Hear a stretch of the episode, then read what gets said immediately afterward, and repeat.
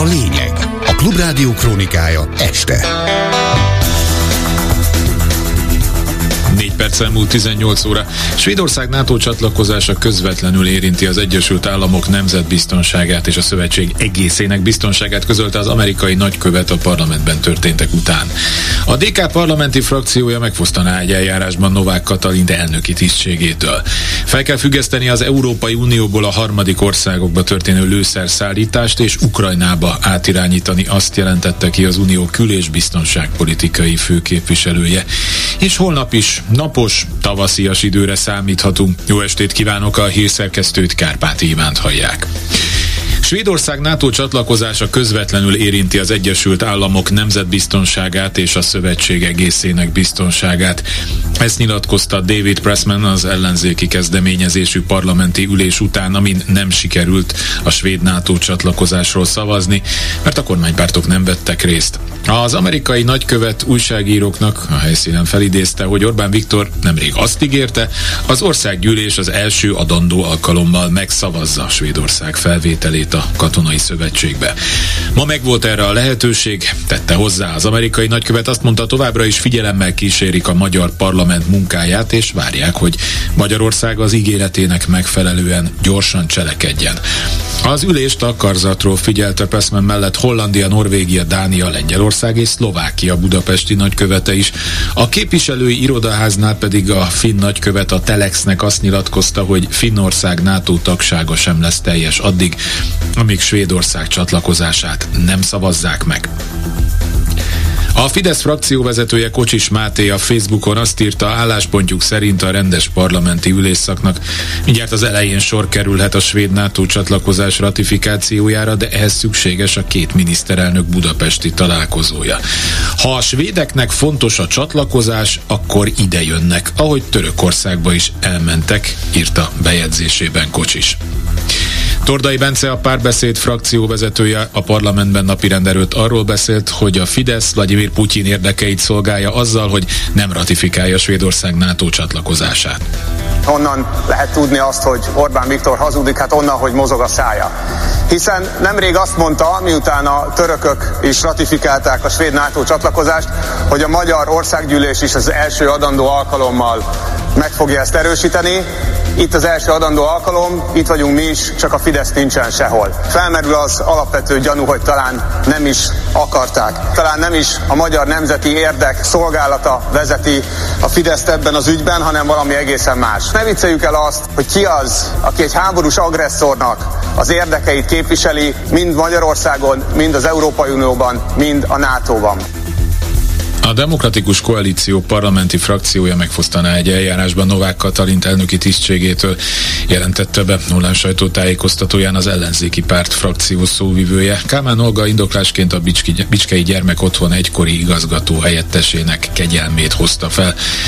Emlékeztetett, hogy K. Endre szexuálisan bántalmazott gyermekeket próbált rávenni arra, hogy hamis vallomásokat írjanak alá arról, hogy nem történt velük semmi.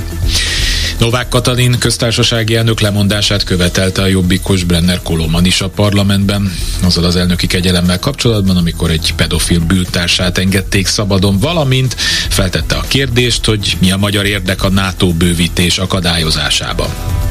Felhívjuk köztársasági elnököt, hogy mondjon le, és ehhez várom mind a 200 magyar képviselő aláírását. Azok a magyar polgárok pedig, akiket szintén felháborít ez, vigyenek leragasztott szájú plüss állatokat a Sándor Palota elé.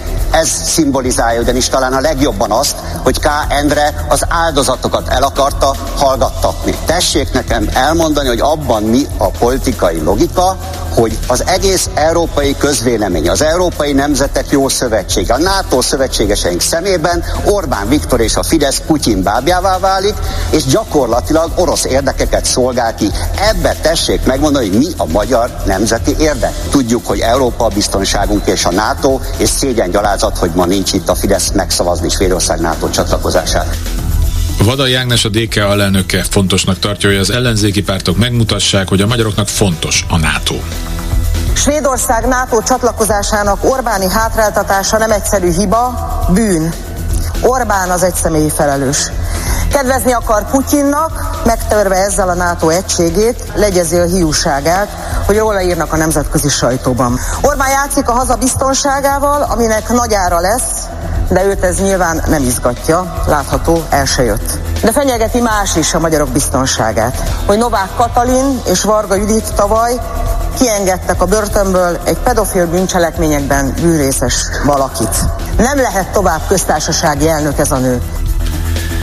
Köztársasági elnöknek és az igazságügyi miniszternek is kötelessége alaposan ismerni egy kegyelmi kérelemhez kapcsolódó információkat, a miniszter ellenjegyzése nélkül pedig az elnök nem adhat kegyelmet. Erről beszélt Bárándi Péter, volt igazságügyi miniszter a Klubrádió Megbeszéljük című műsorában.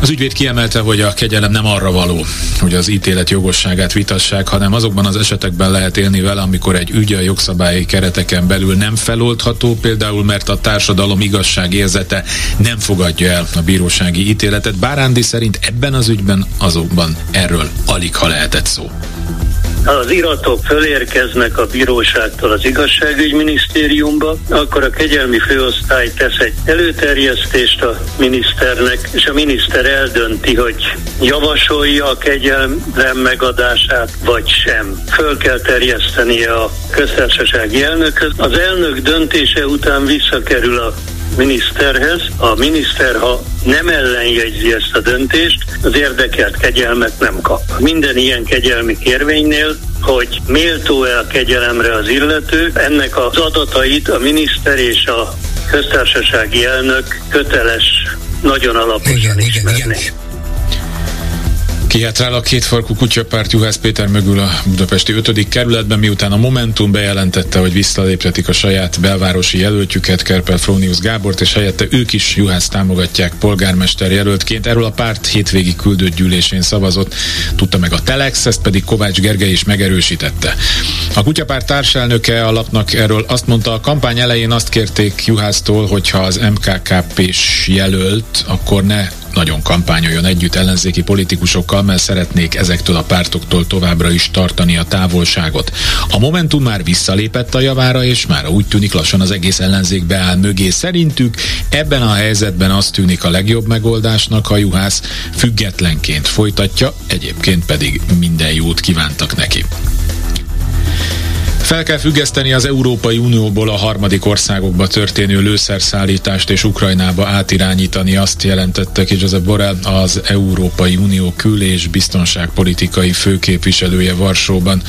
Radoslav Sikorski lengyel külügyminiszterrel megtartott közös sajtótájékoztatóján Borrell kijelentette, Varsóból Kievbe utazik, ott az Ukrajna iránti további uniós biztonsági kötelezettségvállalásokról fog tárgyalni. Ukrajna lőszer ellátásának növeléséről beszélve Borel a leggyorsabb, legolcsóbb és leghatékonyabb módnak a harmadik országokba történő lőszerszállítás átmeneti leállítását nevezte. A főképviselő kívánatosnak tartja, hogy Ukrajna megtámadásának második évfordulóján újabb uniós szankciós csomagot hagyjanak jóvá, erről viszont még nincs végleges megállapodás a tagállamok között. Főbb híreink még egyszer röviden. Svédország NATO csatlakozása közvetlenül érinti az Egyesült Államok nemzetbiztonságát és a szövetség egészének a biztonságát, közölte az amerikai nagykövet a parlamentben történtek után. A DK parlamenti frakciója megfosztaná egy eljárásban Novák Katalint elnöki tisztségétől. Fel kell függeszteni az Európai Unióból a harmadik országokba történő lőszerszállítást és Ukrajnába irányítani azt, jelentette ki az Unió kül- és biztonságpolitikai főképviselője. Holnap napos időre számíthatunk, jelentősebb mennyiségű csapadék nem várható, a hőmérséklet csúcsértéke akár a 17 fokot is elérheti majd. Hírekkel legközelebb 19 órakor jelentkezünk itt a Klubrádióban, folytatódik az Esti Gyors Dési Jánossal. A lényeget hallották.